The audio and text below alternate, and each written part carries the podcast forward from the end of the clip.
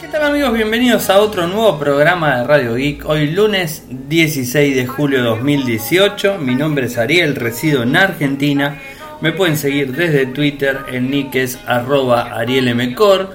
En Telegram nuestro canal es Radio Geek Podcast y nuestro sitio web infocertec.com.ar. Como todos los días, realizamos un pequeño resumen de las noticias que han acontecido en materia de tecnología a lo largo de todo el mundo. Bueno, hoy como arrancamos la semana tenemos varias cosas para comentarles. En principio, el día viernes se dio a conocer una noticia muy interesante del lado de Motorola, en donde supuestamente se va a estar, no, digo supuestamente no, porque está confirmado, de hecho lo publicó el sitio web de lo que sería la prensa internacional de Motorola Mobility, en donde habla del Moto E5 Play con Android Oreo Go. O sea, la versión más limitada, la Go Edition, esta versión que, tiene componentes más reducidos en, en, cuanto a hardware y que además eh, tiene todo lo, que significa una mayor velocidad por tener versiones reducidas de cada aplicación. O sea, una muy buena eh, opción para los que quieren gastar poco, dinero y tener un equipo que tenga un hardware aceptable y que además sea actualizable en el tiempo. Eh, en principio, palabras oficiales de la gente de Lenovo, que es la dueña de Motorola, dice, nuestra familia de Moto E está creciendo nuevamente. Con Moto E5 juega con Android Oreo edición Go. Nuestro compromiso de crear teléfonos inteligentes eh, con las características que quieren a un precio que puedas pagar de forma continua. Bueno, esto es un poco lo que se dice eh, y lo que dio a conocer la gente de Motorola. Les cuento que este día miércoles vamos a estar nuevamente en las oficinas de Motorola aquí en Argentina, en donde vamos a ver la línea Moto E5 con un poco más de, digamos, de digamos, de, deteniéndonos más en, más en los dispositivos. Cuando se hizo el lanzamiento hace unos meses aquí en el país, que, fuimos al, al evento que realizó Motorola, eh, la verdad que, fueron tantos equipos, eh, estaba la línea Moto G6 y también la línea Moto E5, eh, pero la verdad que la línea Moto E5 quedó media solapada, ¿no? Porque estábamos todos detrás de lo que era el Moto G6, ¿no? O sea que con muy poca diferencia de tiempo se lanzó desde Brasil, México con Argentina, entonces era como que estábamos detrás de los otros equipos. Entonces Motorola decidió invitarnos a, los periodistas nuevamente a las oficinas y entrar a, su, lugar, ¿no? en donde tienen los equipos y poder probarlos directamente de forma más puntual. Y por lo que tengo entendido o por lo que podría llegar a pasar, veremos el Moto E5 Play eh, con Android Oreo Go que de hecho les digo que va a ser lanzado antes de agosto, o sea, antes que termine julio, va a ser lanzado en Latinoamérica, o sea, con lo cual lo vamos a tener muy pronto en nuestro país. ¿eh? Eh, más allá de eso, también les, les cuento, para los que residen en Argentina, que a principio de agosto vamos a tener el Moto Z3 eh, Play disponible para el mercado aquí nacional. Así que les voy a ir comentando en la medida que vayan avanzando la información por, de, en todo este ambiente de Motorola que se está moviendo muchísimo en el 2018. Y después de Samsung, otra de las empresas que, se mueve mucho, bueno, no es ninguna novedad, Samsung la verdad que se mueve muchísimo hace mucho, mucho tiempo. Y hoy tenemos eh, una, noticia, digamos, este, interesante, ¿no? Y, además es oficial, podríamos decirlo, en donde el vicepresidente de Samsung, eh, DJ Ko, en un encuentro de consumidores en Wuhan, la capital de la provincia de Hubei, en China, espero habernos mencionado bien todos los nombres de, de las ciudades, eh, bueno, brindó algunos detalles del Note 9 y del S10. Es decir, confirmó que el Note 9 no va a tener lector eh, de huella dactilar frontal bajo la pantalla. O sea que lo va a tener eh, en la parte trasera como lo ha tenido el Note 8. seguramente va a ser por ese lado. Y después habló del Note 9 en relación al S que, que va a tener un sistema Bluetooth que va a permitir brindar más funcionalidades al dispositivo en general. O sea que el Note 9 va a traer features relacionados mucho al, lápiz, ¿no? O sea, Y por el otro lado, o por lo que más nos interesa a nosotros, es saber qué va a pasar realmente con el lector de huellas. ¿Van a eliminarlo? ¿No van a eliminarlo? ¿Van a empezar a utilizar eh, un lector de huellas bajo la pantalla? Como se había dicho, bueno, al parecer sí. Y lo van a hacer con un, digamos, con, un lector de huellas eh, de ultrasonido que va a estar puesto por debajo de la pantalla y que va a ser recién en el S10. O sea que vamos a tener que esperar a lo que sería el Mobile World Congress 2019, en donde ahí se va a dar a conocer este, este dispositivo con este lector de huellas. O sea, es oficial. O sea, el S10 lo va a traer. El Note 9 no, bueno, el Note 9 falta poco, 9 de, agosto, eh, pero el S10 falta bastante. ¿Y por qué dice que, no lo pusieron ahora? Porque se viene hablando bastante de esto, ¿no? Y dicen que no lo pusieron porque no está muy maduro el, sistema en sí eh, como para poder ponerlo y que funcione correctamente. Esto es, un poco lo que se dio a conocer. Eh, ¿Se le escapó realmente al directivo de Samsung esto o lo dijo porque quería generar eh, toda una, historia detrás. ¿no? Yo, pienso que va, va por ese lado los tiros, o sea, está apuntado a tratar de generar un marketing detrás y que se siga hablando de Samsung, ¿no? algo que, lo viene haciendo, lo hace Apple, lo hace Samsung y lo hacen muchos fabricantes, ¿no? o sea, lo vienen haciendo muy seguido y que bueno, lo logran, lo terminan logrando. Confirmó un poco lo que, veníamos hablando desde aquí, desde Radio Geek, confirmó varios puntos eh, que, bueno, que, les comentábamos hace un tiempo y sabíamos que el S10 o el 10 o el X, no sé, ¿no? Bueno, está un poco ahí en el aire, vamos a estar detrás de toda la información que se va brindando, como siempre, y yendo y comentándoles a ustedes.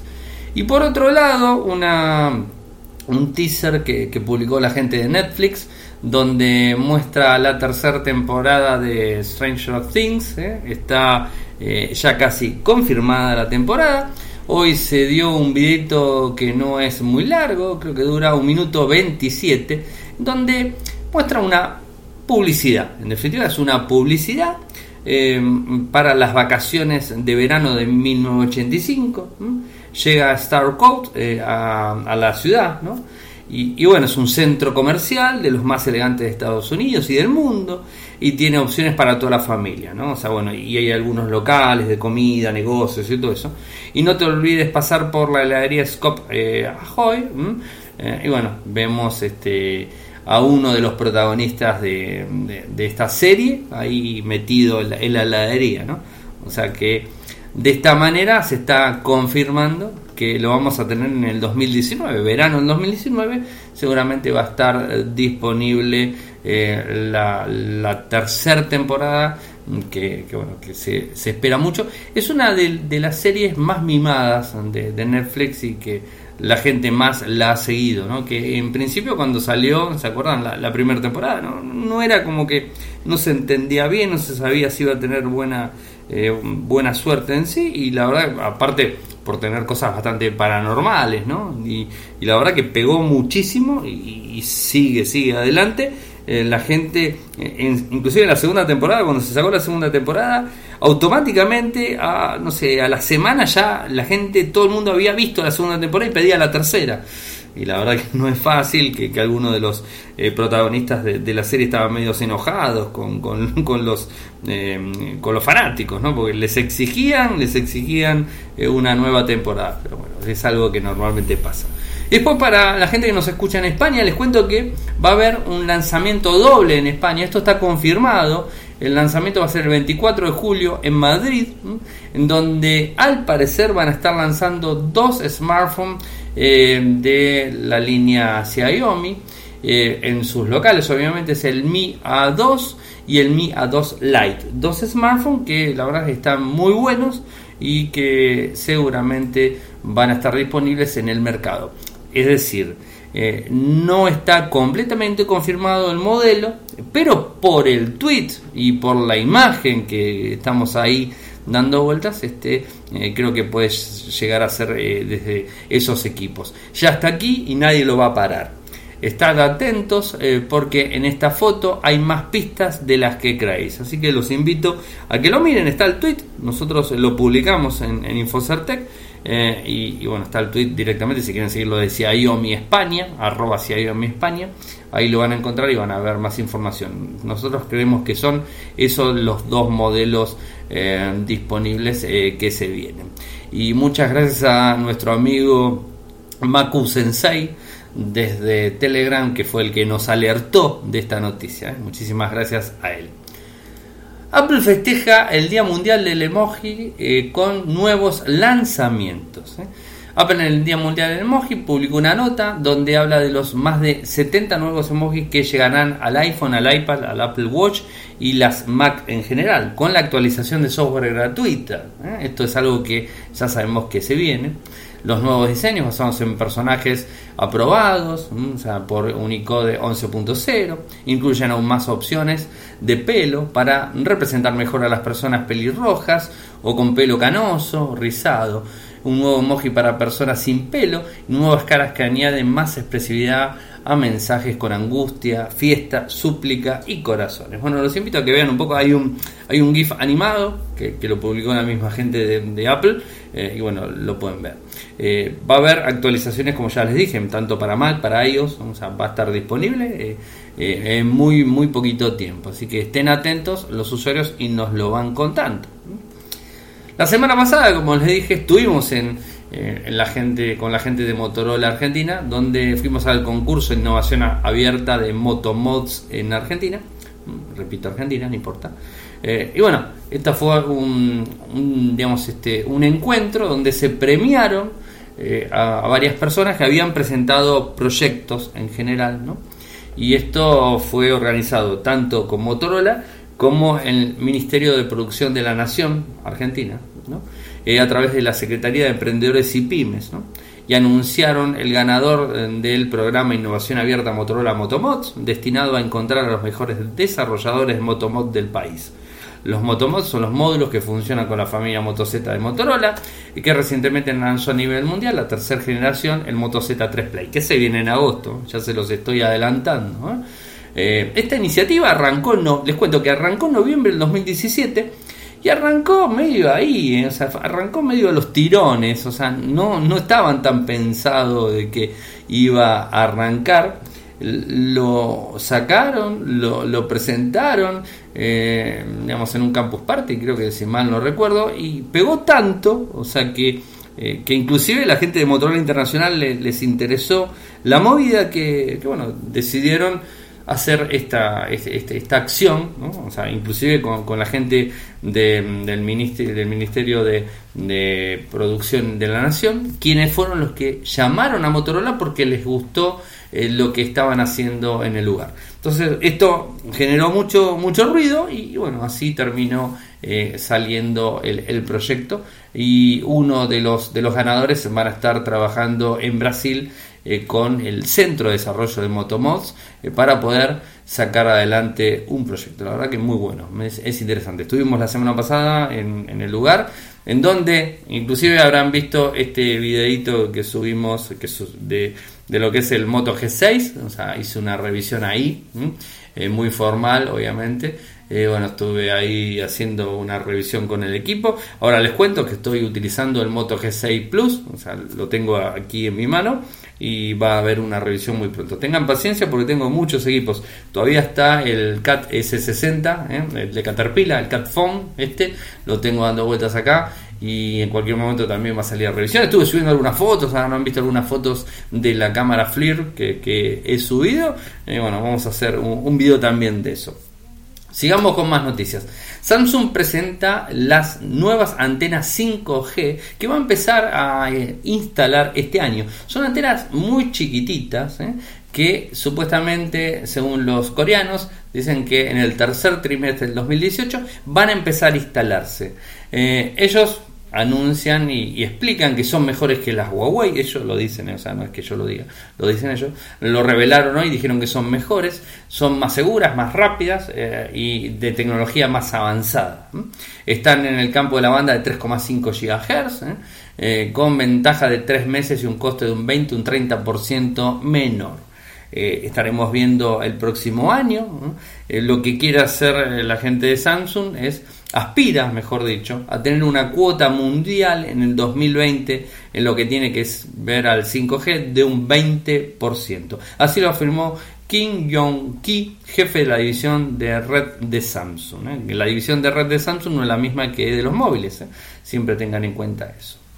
Y por otro lado, una noticia que, nos llama mucho la atención, por lo mal que le salió en el primer momento, es este mm, el tema de Microsoft y un próximo o próximos eh, smartphones que van a salir con Android. ¿eh? Esto algo rarísimo. Recordemos que Microsoft compró a Nokia, se lo llevó. Primero eran Nokia Lumia, después eran Lumia, venían con Windows Phone y la verdad que fue terrible lo mal que, el, que, digamos que resultó la experiencia de tratar de empujar eh, a Nokia directamente con, con Windows Phone el ecosistema de desarrollo fue muy hacia atrás y la verdad que no, mal, mal, mal. Eso es, la, realidad quedó así. Fue un fracaso muy grande. Entonces, por, por, lo que vemos, tenemos dos grandes plataformas que ya las sabemos, iPhone, bueno, obviamente, y por el otro lado Android.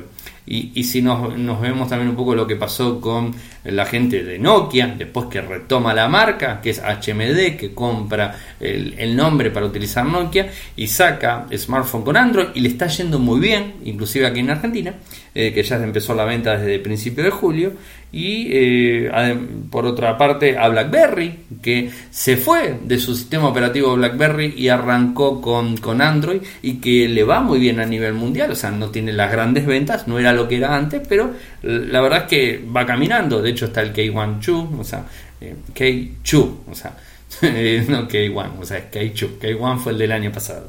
Eh, y la verdad que, es un equipo que, es interesante en sí. Así que al parecer, y según lo que podemos ver en una imagen que un empleado em, digamos, capturó y compartió y que envía un correo y que le responden, ¿no? Bueno, al parecer se está trabajando en una próxima línea de teléfonos propios con Android inclusive, o sea, con Android como sistema operativo. Y creo que es lo mejor que pueden hacer porque de otra manera esto no les va a funcionar. Y una de las noticias que me llama nuevamente la atención es este problema que tuvo Telefónica, en donde los datos privados de los usuarios de la compañía estuvieron expuestos eh, de forma total por tiempo indeterminado. ¿eh? Recordemos que hace un año, más de un año, porque creo que fue en abril, mayo, eh, Telefónica tuvo el inconveniente con el malware, el WannaCry, ¿se acuerdan de, de ese de ese no, es, no era un virus, sino era un malware que cifraba la información, el ransomware, eh, recorría todas las PCs de España, de Argentina también, de todo el mundo, eh, la verdad que hizo estragos en todo el mundo, o sea, complicó bastante, más allá que se salió adelante, ¿no? Eh, bueno, la verdad que la respuesta de, de Telefónica en su momento fue bastante tibia. Y también recordemos la respuesta de su jefe de seguridad, muy mala, o sea, del famoso hacker, el Chema Alonso, que, no fue una respuesta muy óptima y tampoco de un directivo de seguridad de su altura, ¿no? O sea, por eso no, deja de ser un directivo, más allá que tenga su espíritu hacker, es un directivo de seguridad, ¿no?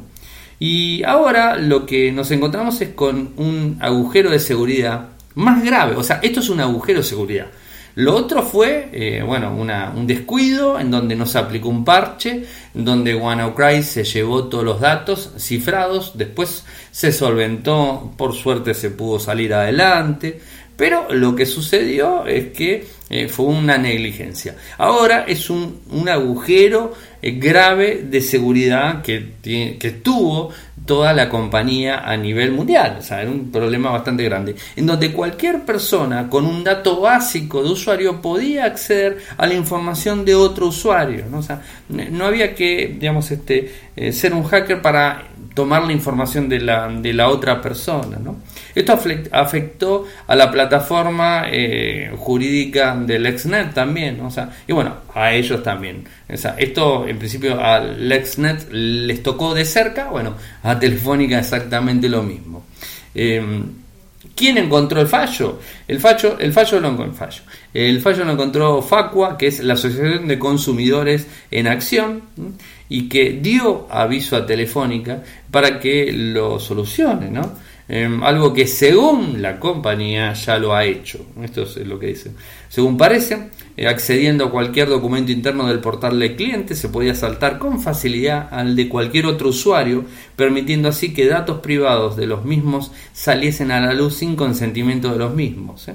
El mecanismo era muy simple, eh, la brecha de seguridad era muy alta, en donde alterábamos el número del documento de la persona, por ejemplo, teníamos el número, le cambiamos el número y automáticamente salíamos con los datos de la otra persona. ¿no? Eh, era tan simple con conocer los datos de la otra persona, o sea, los datos de su documento, y, de esa forma podíamos saber toda la información de, de, la otra persona. O sea, se entiende, ¿no? Es, es, complicado. Eh, Telefónica dijo que no hubo un ataque masivo, o sea, no es que, hubo un ataque masivo, o sea, tuvieron suerte. La brecha de seguridad quedó bastante cerradita. ¿eh? Facua fue el que la detectó y avisó, vaya a ser como se enteraron. Eh, o cómo lo encontraron el problema, pero podría haber sido muy grande el inconveniente, podría ser demasiado grande porque accedían a toda la información. Imagínense que no, tanto a la información del usuario, pero accedían a las, a tarjetas de crédito, a los números, a cosas que realmente son, son delicados y que pueden ser utilizados eh, para fines eh, este, oscuros, por así decirlo. Tampoco se corrió un script a gran masa que podría haber sacado toda la información. No sucedió, o por lo menos es lo que dice Telefónica. Em, de cualquier manera, me parece algo muy flojo de parte de, parte de ellos.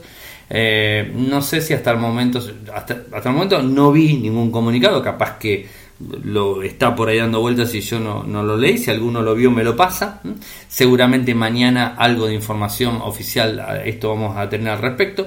La mayoría de las empresas lo que hacen es tapar, o sea, tapan estas cuestiones y es lógico que así lo hagan, ¿no? porque no quieren quedar en evidencia de, un fallo tan grave. Ahora es el segundo fallo y evidentemente todo el toda la gente que trabaja en ciberseguridad de Telefónica, me parece que le está quedando demasiado grande la compañía. O sea, evidentemente tienen un problema, porque si necesitan de un tercero, un tercero, por decir Facua, necesitan de, una, de una asociación para que venga y les diga cuál es el problema que están teniendo, y me parece que no está funcionando muy bien los mecanismos internos de seguridad. Pero bueno, esperemos que lo solucionen y que sea el último, este que sea el segundo, aunque dicen que no hay dos sin tres. Esperemos ver, no ver ninguno el próximo año. Samsung, eh, bueno, va a poner huella, eh, huella dactilar en la pantalla en los equipos económicos. Esto es un poco lo que se dio a conocer.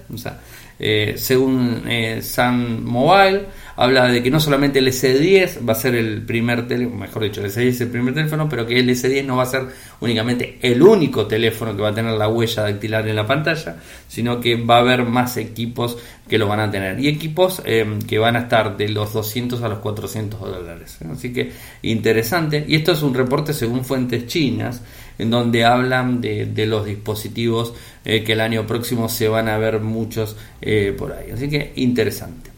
Después, por otro lado, Microsoft eh, sale a advertir de los peligros de seguridad en relación a lo que es el reconocimiento facial en los dispositivos, algo que se viene viendo hace un tiempo y que nosotros aquí desde Radio Geek mm, no lo vimos con muy buena con muy buena cara, o sea que ya que estamos con el reconocimiento facial, con muy buena cara relacionado a, estos temas, ¿no?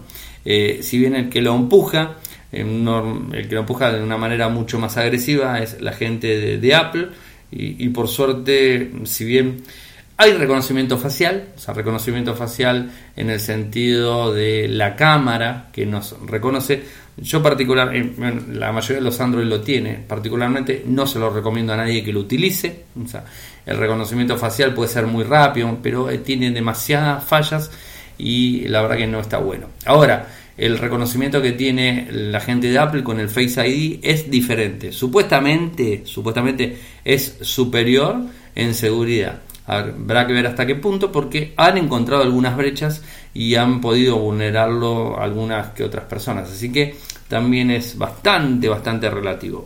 Particularmente no me gusta el reconocimiento facial porque además lo veo que no es tan cómodo. Eh, a pesar de que he visto personas, estuve con contacto con personas que tienen el, el, el, iPhone 10 y lo he visto que, funciona muy bien, todo bárbaro, pero eh, no, no, me termina de cerrar a mí particularmente. ¿no? Bueno, Microsoft sale a decir todo esto, que estos métodos que se están extendiendo mucho y que todos los fabricantes ahora salen a decir, sí, nosotros también tenemos reconocimiento facial. Pero el reconocimiento facial que tienen muchos fabricantes es por cámara, o sea, no es un reconocimiento facial de iris, o sea, es un reconocimiento facial en donde la cámara toma determinados puntos de, nuestro rostro y los compara, hace un esquema y después ahí chequea cada vez que no, cada vez que lo vemos, chequea y, ve si tiene que eh, habilitarnos la pantalla de logueo o no. Eh, me parece que no está bueno eso. Eh, quizás sí está bueno alguno de los, eh, algunas de las capas que le meten determinados, determinados fabricantes en donde, por ejemplo, tenés el teléfono desbloqueado, ¿no? o sea, tenés huella dactilar o clave, lo que sea, y mientras vos estás viendo el, smartphone, el equipo queda, queda encendido siempre la pantalla. O sea, no hace falta que estés digamos, tocándolo cada dos minutos porque siempre te toca. Pero obviamente, previo a eso, ¿qué es lo que tiene? Tiene el reconocimiento vía huella dactilar o vía clave o lo que utilice. ¿no? Eh, si lo dejamos el teléfono sin tener lo que esté de frente a nuestra cara, que se esté viendo, en el momento que el teléfono se apaga se desconecta porque ya no, no está haciendo el ida y vuelta de, vernos a nosotros y de detectar el rostro. Eso dentro de todo está bueno porque es, útil pero no el reconocimiento facial. ¿no? Y bueno, Microsoft eh, también está hablando sobre lo mismo, habla de los sistemas de seguridad centrados, centrados en la biometría, que creo que es lo mejor, ¿no? Eh, y bueno, eh, también explica todo lo que es el reconocimiento facial. Les voy a pasar el informe para que lo vean, eh, donde habla de abusos malintencionados, reconoce que las empresas de tecnología tienen un papel importante para desempeñar en este sentido, pero también se debe establecer ciertas reglas a nivel superior que hagan referencia a su correcta utilización, tal cual les digo. O sea, no es lo mismo un reconocimiento iris que un reconocimiento facial por cámara. O sea, no tiene mucho que ver una, con, una cosa con la otra. Eh, pero si lo queremos utilizar, sí se puede utilizar. ¿no? y de hecho, muchos fabricantes así lo hacen. ZT parece que le levantaron el bloqueo, o sea, depositó el primer dinero que tenía que poner, depositó en esta semana 400 millones de dólares por un fideicomiso en donde, y, bueno, le falta pagar mil millones por multas, o el total es 1.400 millones. Eh, y bueno, de esta forma saldría del problema y podría ser, digamos, trabajar directamente con libre, nuevamente, comercio con Estados Unidos. ¿no? O sea, no libre comercio en sí, sino que puede comerciar, eso quiere decir. ¿no? A pesar de que quitamos el, bloqueo a ZTE, el Departamento de Comercio seguirá vigilando de cerca las acciones de ZTE para asegurarnos de que cumplan las leyes y regulaciones de Estados Unidos. ¿eh? Así lo dijo el comunicado del secretario Ross y afirma, estas trabas, el bloqueo suspendido, el depósito por los 400 millones y un equipo de estadounidenses en la empresa permitirá al departamento proteger la seguridad nacional. Están enfocadísimos en eso. No sé si están así, pero bueno, están muy locos. Y, algo que quiero, quiero no recalcar, sino digamos, este, decir de la semana pasada, eh, que me confundí. NetGear es una empresa norteamericana, no es una empresa china disculpas este, por el error. Eh, de cualquier manera, a ver, China, norteamericano, lo que sea, el error es gravísimo y no pueden, si se están quejando de los chinos que, le pueden hacer ciberespionaje, o sea, eh, ah, quiere decir que si utilizan equipos chinos eh, tienen todas las alertas prendidas, pero si utilizan equipo norteamericano lo ponen como bien y funciona, ¿no? Ya sé, me equivoqué, NetGear es estadounidense, no es norte, no es China, entonces, este, bueno, no, o sea, la idea, digamos, de todo lo que hablé la semana pasada sigue estando. ¿eh? Podemos cambiar el foco, por mi error cambiamos el foco y decimos que, claro, como es norteamericana, lo instalamos y no le cambiamos claves. O sea, total, está todo bien en norteamericana y no nos van a hacer nada. ¿no? Eh, y, digamos, ahí el espionaje no existe. No va a haber espionaje porque es norteamericana. Y si utilizamos China, le ponemos todos los controles encima. Es una, locura igual, ¿eh? Más allá de mi error, es una locura igual. O sea, me da risa. Me, sigue dando risa. Es más, creo que es todavía más es más chistoso esto y es más este es más grave, ¿no? O sea, porque fíjense la negligencia de, de ellos mismos, ¿no? en compañía a compañía y cómo trabajan. Pero bueno, quería recalcar que, que hubo un error de mi parte, pero bueno, el error grave es de ellos, el mío es, bueno, lo de no sirve, no es tan grande. Gente, nos vamos a, un corte, vamos con la columna de Seba, donde va a hablar de la misión Apolo, el, la misión Apolo, el código fuente, la patente de Walmart, Amazon Primer Day, eso que se está haciendo en Estados Unidos, que nosotros acá no conocemos, pero no importa. Eh, venimos con el con el audio de, Seba eh, y, sigo yo con algunas más noticias desde Radio Geek.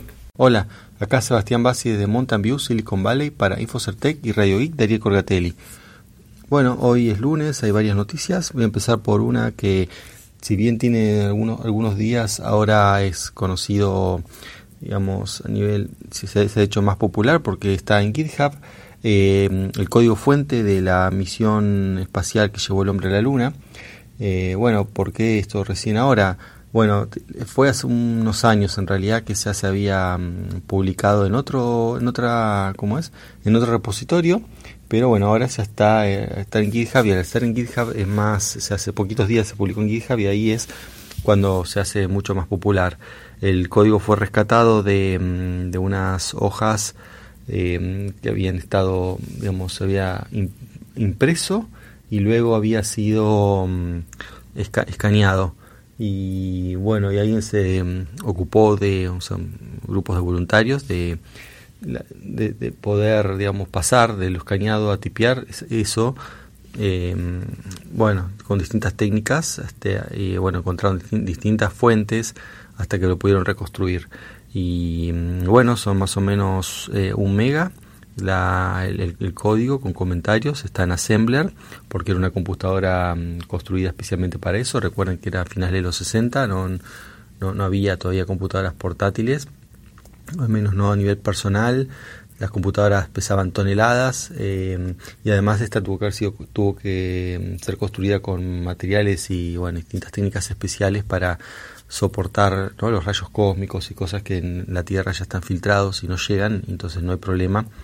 Eh, o, la probabilidad en, la Tierra que un, digamos, parte de la memoria se, se, varíe, no se llaman flip-flop, creo que le dicen que es cuando un byte que estaba en cero pasa a uno o al revés, eh, por un rayo cósmico en la Tierra es casi imposible que suceda. Eh, en cambio, en el espacio es más probable, entonces bueno, hay que tomar mm, precauciones. Y bueno, eso lo hicieron.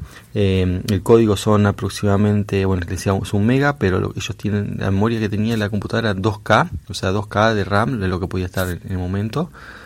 Eh, digamos, la memoria esa, la RAM, la ROM sí era más completa, y, pero bueno, eran aproximadamente también 30 y pico de K, no, no, era gran cosa.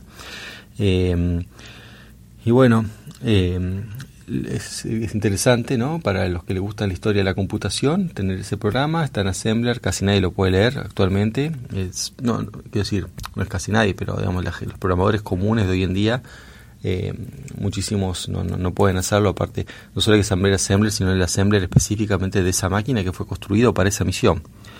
Así que bueno, eso se complica. Lo que sí es interesante por ahí como notas históricas son las eh, los comentarios, ¿no? Comentarios que, que mm, aluden a hechos de, los 60. Bueno, eso en cuanto al código de Apolo, ya que estamos hablando de, la misión de Apolo, eh, también hace poco se descubrió acá cerca donde estoy yo, yo estoy en, ahora en Mountain View, ¿no? Y mm, acá nomás, no sé, son muy poquitas cuadras, está, hay un centro espacial que se llama Ames, de la NASA, y bueno, ahí se descubrió, em, digamos, también almacenados en un, lugar así que, tipo un depósito, em, las cintas donde se, estaban guardadas fotos que habían sacado em, en la Luna, también las primeras misiones. Eh, algunas desde la nave. Y también hubo mucho trabajo, también tuvieron más de varios años para eh, poder descifrar, ¿no? O sea, poder revelar esas fotos. Eh, en realidad no es revelar el término porque no estaban ya en, el rollo como fueron sacados, sino porque digamos son fotos que se fueron enviadas eh, por transmisión de datos. Entonces eso se guardaba en cintas magnéticas, cintas magnéticas que no se tienen ahora el backup de eso em, digamos, no tienen los materiales para leerlo o construirlos. Y ahí se vio, bueno, la resolución, una cosa que, bueno, se sabía, pero por ahí en el público general, es que em, las fotos que se han mandado a la Tierra, que se publicaron, de la superficie de la Luna, en realidad tenían menos resolución me refiero a las naves sacadas desde el Apolo, no desde la superficie. La superficie sí están a alta resolución porque eran sacadas por otro tipo de cámaras, pero las que están sacadas desde el, aparato, el módulo, eh, se mostraron a menor resolución de la real. O sea, se les bajó la resolución a propósito. ¿Por qué? Porque bueno, en ese momento estaba era la mm, digamos, llamaba el periodo de la Guerra Fría entre Estados Unidos y Rusia y no se mm, Estados Unidos no quería mostrar todas las capacidades que tenía eh, entonces, porque sabían que si mostraban las resoluciones que podían sacar las fotos de la Luna, eh, los rusos a deducir que tranquilamente podían sacar esas fotos con esa resolución cuando apuntando hacia la Tierra, los sus satélites, y veían más de lo que ellos pensaban que, veían. Entonces, bueno, les redujeron la, resolución y todo el mundo la tuvo que ver esa resolución pensando que eso era lo mejor que podían hacer y no, no era así. Bueno, eh, ¿qué otro tema? Bueno, una patente de Walmart que quería comentar, que bueno, está despertando polémicas porque, bueno, por la potencialidad de la patente, ¿no? O sea, por cómo puede ser usada. Pero, mm, digamos, antes que nada quiero aclarar que una patente, el hecho que hay quien patenta algo no significa que lo vaya a hacer, sino lo patentan porque, bueno, están innovando, están viendo qué, hacer y mm, experimentan y por ahí lo hacen. Entonces, por la duda lo patentan. Después ven si lo hacen o no, pero la patente... Eh, ya de por sí le sirve ¿no? para sentar eh, antecedentes o incluso para impedir que otro lo haga. Son varias razones. Bueno, también el hecho de, de, considerarse una compañía más innovadora, ¿no? o sea, mostrar, tenemos tantas patentes para eventualmente venderla, o sea, no necesariamente uno hace una patente para usarla. Bueno, en este caso se trata de poner eh, básicamente mm, cámaras y audio, sobre todo el tema del audio, ¿no? lo más complicado, en las cajas registradoras. O sea, cerca de las cajas registradoras, poner unos dispositivos para captar sonidos y procesarlo. Entonces, uno para qué quiere escuchar lo que pasa en las cajas, bueno, eso se llaman como análisis de front-end, o sea, del frente, donde está ahí, mm, el frente me refiero a donde están las cajas, ¿no? O sea, como que la parte de atrás es, cuando uno entra al negocio, lo primero que ve son las cajas. Entonces, por eso lo llamaban el front-end. Y ahí, este mm, ellos quieren escuchar primero para ver, por ejemplo, si el cajero saluda bien al este al cliente o si le dice las cosas que tiene que decirle, ¿no? Porque tiene un guion para decirle cosas. Em, también para escuchar si aplica las promociones, cuántas bolsas usa el cliente, porque eh, cuántos eh, ítems eh, consume porque ahí se escucha el ruido ¿no? de cuando se escanea un ítem, aunque uno se puede preguntar, bueno, pero eso también el ítem ya lo saben porque lo, eso está en el ticket, esa información. Pero bueno, eh, no sé, es como tener múltiples fuentes de, la información también. Pero lo que no está nunca en el ticket es obviamente las conversiones que se producen en la caja. Entonces, bueno, si eso se aplica Machine Learning, pueden ir viendo, sacar conclusiones, todas esas cosas. Y bueno, hay gente dice, no, pero espera, estoy en la caja, hablo con la persona con que estoy comprando y Walmart lo va a saber. O sea, es como una cosa que lo sepa el cajero y otra que eso quede grabado para siempre, que se van a hacer con esos datos. Y bueno, se empieza todo con eso, con el tema de la privacidad y eh, bueno, se quejan. Pero bueno, todavía digamos, no puede quejarse como simplemente quejarse de la patente no tiene sentido porque la patente es, es eso, solamente es como básicamente registrar la idea, no, no es usarla. El tema, bueno, cuando se use y mm, digamos que ponga micrófonos en el lugar, aunque por lo pronto hay cámaras en el lugar, o sea, y uno no se queja, eh, hay carteles que hay cámaras, uno quiere, eh, va y bueno, y, se, y, se, firme, y si no quiere que lo firmen pueden oír. Eh, puede ir a un lugar que no haya cámaras, pero ya hay leyes que regulan lo que se puede hacer con esos datos, ¿no? con los datos de filmación, eh, bueno, en, los distintos lugares. Así que no, no veo que sea tan complicado esto como lo quieren hacer o como están criticando. Pero bueno, veremos cuando lo apliquen, si lo aplican. Y por último, hoy es el día de mm, Prime Day, un día de Amazon, donde ellos venden con descuento. Estuve mirando, empezó hace poquito, y no vi grandes descuentos salvo los productos de Amazon. Digamos, en el producto de tercero hay algunas cosas, eh, pero siempre descuentos. Entonces, como que no, no tiene tanta gracia. Algunas cosas hay, em, pero bueno, no, no, no muchas. Sí es importante por ahí en las ofertas de Amazon, o algunas asociadas a Amazon, por ejemplo, hicieron o sea, oferta típica de Amazon son, los productos de ellos, tanto el Echo como el Kindle Fire. Entonces hay Kindle Fire, no sé, que normalmente valen 50, ahora valen 30, 30 dólares. El de 7 pulgadas, el de 8 que estaba como 70, ahora vale 50, todas cosas así. Después hay un televisor que viene con Fire, ¿no? con lo que es el servicio de streaming de Amazon. Eh, un televisor Toshiba de 50 pulgadas, 289 dólares. Esa me pareció una buena oferta. Pero después, bueno, son ofertas comunes, pero y bueno, esto va a durar un día y pico, empezando por hoy lunes 16 de julio. Así que bueno, eso es todo por hoy, hasta la próxima, chao. Muchas gracias Eva, como siempre, por tu columna. Eh, agradecer también a la gente de linguar.com.ar por apoyarnos hace tanto tiempo, linguar.com.ar, y a ustedes que nos escuchan desde Evox, desde o sea, desde Spotify ahora, muy contentos también que estamos en Spotify. Recuerden que eh, si tienen Spotify instalado en Android y en iOS, buscan Radio Geek y lo encuentran, lo escuchan sin ningún tipo de, eh, de inconvenientes, o sea, lo, pueden escuchar desde ahí. Ahora estamos en Anchor también. Eh, y en otras plataformas. O sea que la verdad hemos ampliado el lugar donde estamos disponibles. La semana pasada, el, jueves, me olvidé subirlo a Telegram. Y gracias a, eh, a, Juan que me avisó que los había abandonado y que no había subido. No, me olvidé, realmente me olvidé. En Telegram siempre lo subo y lo subí el fin de semana, tarde, obviamente. Eh, pero bueno, o sea, no importa, la cuestión es que esté disponible.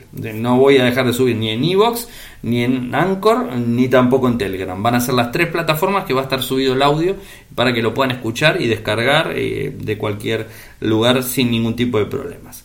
Y, a los que nos quieren apoyar, sepan que hay dos formas. Por un lado está PayPal y por el otro lado está Patreon. ¿eh? O sea, en PayPal es paypal.me barra arielmcor, paypal.me barra arielmcor y en lo que sería Patreon es www.patreon.com barra Radio Geek www.patreon.com barra Radio Geek de un dólar, un euro en adelante, lo que ustedes quieran. Sigamos con más temas. En la semana pasada escuché muchas quejas de muchas personas en relación a la actualización de la aplicación de Twitter en Android. Y sí, ahora, eh, ¿Qué es lo que actualizó? Bueno, actualizó por una parte el menú inferior, o sea, el menú que teníamos arriba lo mandó abajo. Y, esto creo que tiene, tiene un motivo, calculo, y particularmente creo que el, motivo está en la gran, gran dimensión de pantalla que estamos teniendo, o sea, de 5 pulgadas en adelante, en donde, no sé si a ustedes les pasó, ¿no? Pero, por ejemplo, quieren, eh, tienen Twitter abierto y quieren, no sé, ver eh, los comentarios que le hicieron los DM, tienen que ir hasta arriba, tocar el DM. Ahora directamente con una sola mano, con el teléfono en una sola mano, con los, los, botones que están abajo, tocamos cualquiera de los tres botoncitos y no hay ningún tipo de problema si accedemos, ¿no? O sea, creo que que es eh, interesante desde ese punto de vista, ¿no? O sea, tenemos, o sea, el home, tocamos con la misma mano, buscar, eh, tenemos también lo que son las menciones y los DM mm, directamente, ¿no? Si queremos eh, ir al inicio, sí, obviamente vamos a tener que ir al iconito que tenemos en el superior izquierdo, ¿no? O sea, pero bueno, eso es, eso sí. Antes teníamos todo arriba, En el inicio, donde está la barra en el inicio arriba, estaban todos los botoncitos. Inclusive están más espaciados los botones, ¿no? Obviamente porque no tienen el botón inicio, entonces están un poco más espaciados y de esa forma, bueno, tenemos este más, eh, más disponibilidad para utilizarlo. A mí particularmente me parece que, está bueno, eh, eh, creo que es una, buena opción. Eh, ustedes qué les pareció, aunque les digo que he, leído varias críticas en Twitter insultándolos este, al mismo Twitter por haber hecho esta actualización. Hacía bastante que no hacía una de este estilo, hacía bastante. Otro de los temas que quería comentarles es en relación a Oppo, en donde planea desembarcar muy fuerte en Europa. O sea, esto está haciéndolo y mucha fuerza. Y al parecer tiene ya sumados ahí en línea para sacar 40 smartphones en, en toda Europa en general. O sea, la lista es bastante, bastante grande. Después, si quieren, les paso. Oppo es una, compañía china que, hace mucha fuerza. Eh, añadió 40 nombres eh, de móvil al registro de marcas Reino Unido y Europa. O sea, eh, con lo cual, digamos, este, piensa desembarcar fuertemente. O sea, 40 equipos es un número alto, ¿no? O sea, obviamente estamos hablando de equipos que tendrán un año, dos años como mucho, y los nuevos que van a salir, o los nuevos que salieron, el Oppo Find 10 o X, ¿no? O sea, estos equipos, ¿no? Eh, pero es interesante ver cómo el mercado europeo se está empezando a abrir a todos estos equipos chinos que, que se vienen dando de forma tan seguida a lo largo de todo el mundo. Y como última nota del día, les cuento que eh, Adobe, o Adobe, o, Adobe, no sé cómo le quieran decir, realmente se dice Adobe, lanzará eh, una versión completa de Photoshop eh, para iPad. Lo que no sabemos si va a estar para iPhone y si va a estar para Android, porque si está para Android podría estar tranquilamente para la tableta, para una tableta Android, ¿no? Eh, pero como todos bien sabemos, las tabletas eh, las que más se utilizan son, son iPad ¿no? y no, tanto, no tanto Android. Pero eh, lo que se piensa es que en octubre, en, la conferencia Max, podrían estar hablando directamente de una aplicación de Adobe Photoshop, pero completa, o sea, no una versión reducida, porque de hecho está la versión reducida para Android, para iOS, está la versión reducida que se hace buenas, lográs buenos efectos. O sea, no es que, que es mala la aplicación, sirve bastante. Pero, ¿qué sucede si tenés una aplicación para tu tableta como es Photoshop en general? En donde, por ejemplo, estás trabajando en tu computadora, sea Windows o sea Mac, eh, con una licencia de Adobe, Photoshop, y eh, vas a un cliente y necesitas hacer una modificación de momento como tenés la misma versión en un lado que en el otro y es totalmente compatible el archivo que estás editando, podés tranquilamente hacer la modificación en la tableta y esa modificación después puede quedar en tu, en tu nube de Adobe eh, para poder utilizarla directamente desde, desde tu computadora en la oficina, en el estudio, ¿no? O sea, creo que es una buena opción. O si querés editar una foto y, digamos, este, sos fotógrafo ocasional o fotógrafo, digamos, que, que, va por la vida sacando, sacando las, las mismas y, quiere editar las fotos directamente en una tableta, la puede hacer y no necesita llevarse una portátil, ¿no? Creo que eso también es otra de las opciones. Creo que es una, una buena opción. Eh, supuestamente estaría en el mercado a partir del año próximo. Eh, y a mí particularmente me parece que le va a hacer le va a hacer levantar mucho la vara en relación a las ventas de, Photoshop en sí y creo Que, no debería estar cerrado únicamente para, para iOS sino que para Android también debería estar abierto eh, porque en definitiva la licencia la vas a tener que comprar igual o sea la licencia de uso anual o la licencia eterna debe ser de uso anual obviamente y eh, creo que es una muy muy buena muy buena opción. Las versiones recortadas como les dije hacen muy buenas eh, muy buenos trabajos. Lo utilicé varias veces y la verdad que me ha gustado mucho pero a mí me parece puntualmente que, debería tener la versión final. No solamente de Adobe, sino de muchas otras aplicaciones y más eh, pensando que en la mano tenemos equipos, hay veces, eh, también, bueno, el que, usa, el que usa Photoshop no va a tener un equipo obsoleto, un equipo viejo. Normalmente tienen equipos nuevos eh, porque se necesitan equipos nuevos y potentes, ¿no? Pero en la mano, nosotros en un smartphone estamos hablando de equipos que tienen 4 GB de RAM, más de 32 de almacenamiento, pantallas de más de 5 pulgadas, 5.5 pulgadas, ¿eh? microprocesadores de 4, 8 núcleos, de 1,5 GHz en adelante, con lo cual el, digamos, la renderización de imágenes se puede hacer sin ningún tipo de problemas, algunas pantallas en 2K, en 4K, o sea, realmente creo que es una lástima ¿no? Que, no se utilice los smartphones también para este tipo de cosas. Quizás una, una licencia satélite ¿no? para hacer determinadas este, modificaciones en el smartphone sería genial. ¿no? O sea, sería también una brecha importante para, para Adobe y, su software Photoshop eh, para poder editar. Creo que se utilizaría muchísimo y, y, todas las aplicaciones que andan dando vueltas, que son muy buenas, como por ejemplo Snapsheet, que es de que es de Google, eh, que está en Android, es muy buena, yo lo utilizo siempre.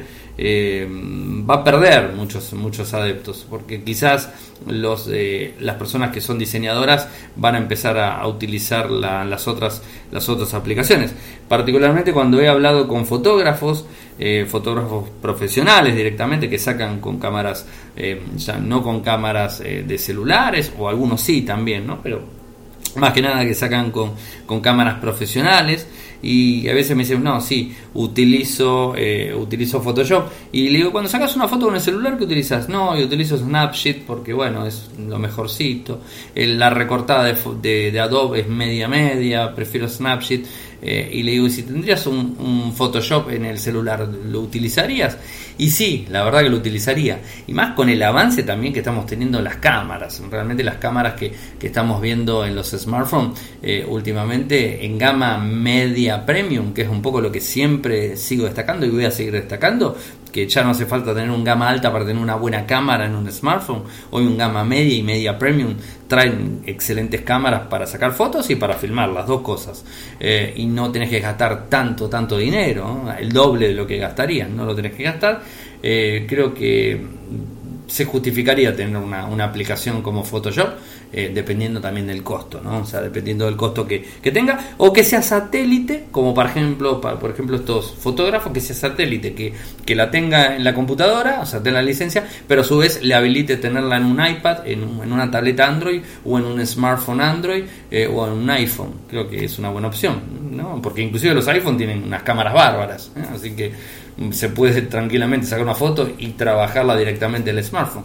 Y más hoy día que, por ejemplo, en nuestro oficio del periodismo, o sea, no, es muy pocos los periodistas que llevan cámaras profesionales, es, muy poco, o sea, eh, cámaras compactas nadie casi. O sea, cámaras compactas ya no lleva casi más nadie, todos celulares. Mm, se descartó completamente la cámara compacta, o sea, eso es descartado por smartphone, eso eh, no hay duda.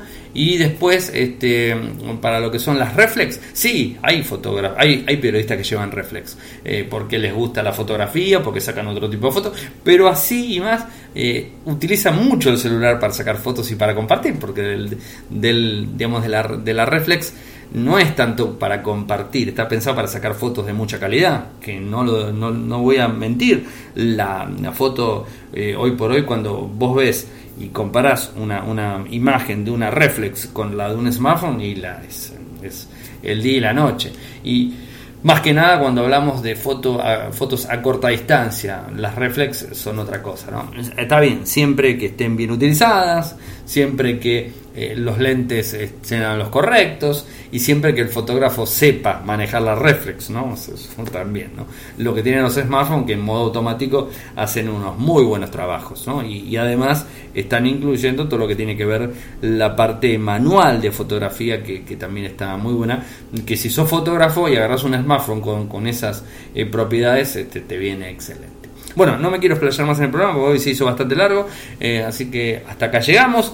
Eh, saben que pueden seguirme desde Twitter, mi nick es arroba arielmcor, desde Telegram es el usuario mío es arroba arielmcor, en Instagram arroba arielmcor, el correo electrónico personal arielmcor arroba gmail.com nuestro sitio web infocertec.com.ar. Muchas gracias por escucharme y será hasta mañana. Chau.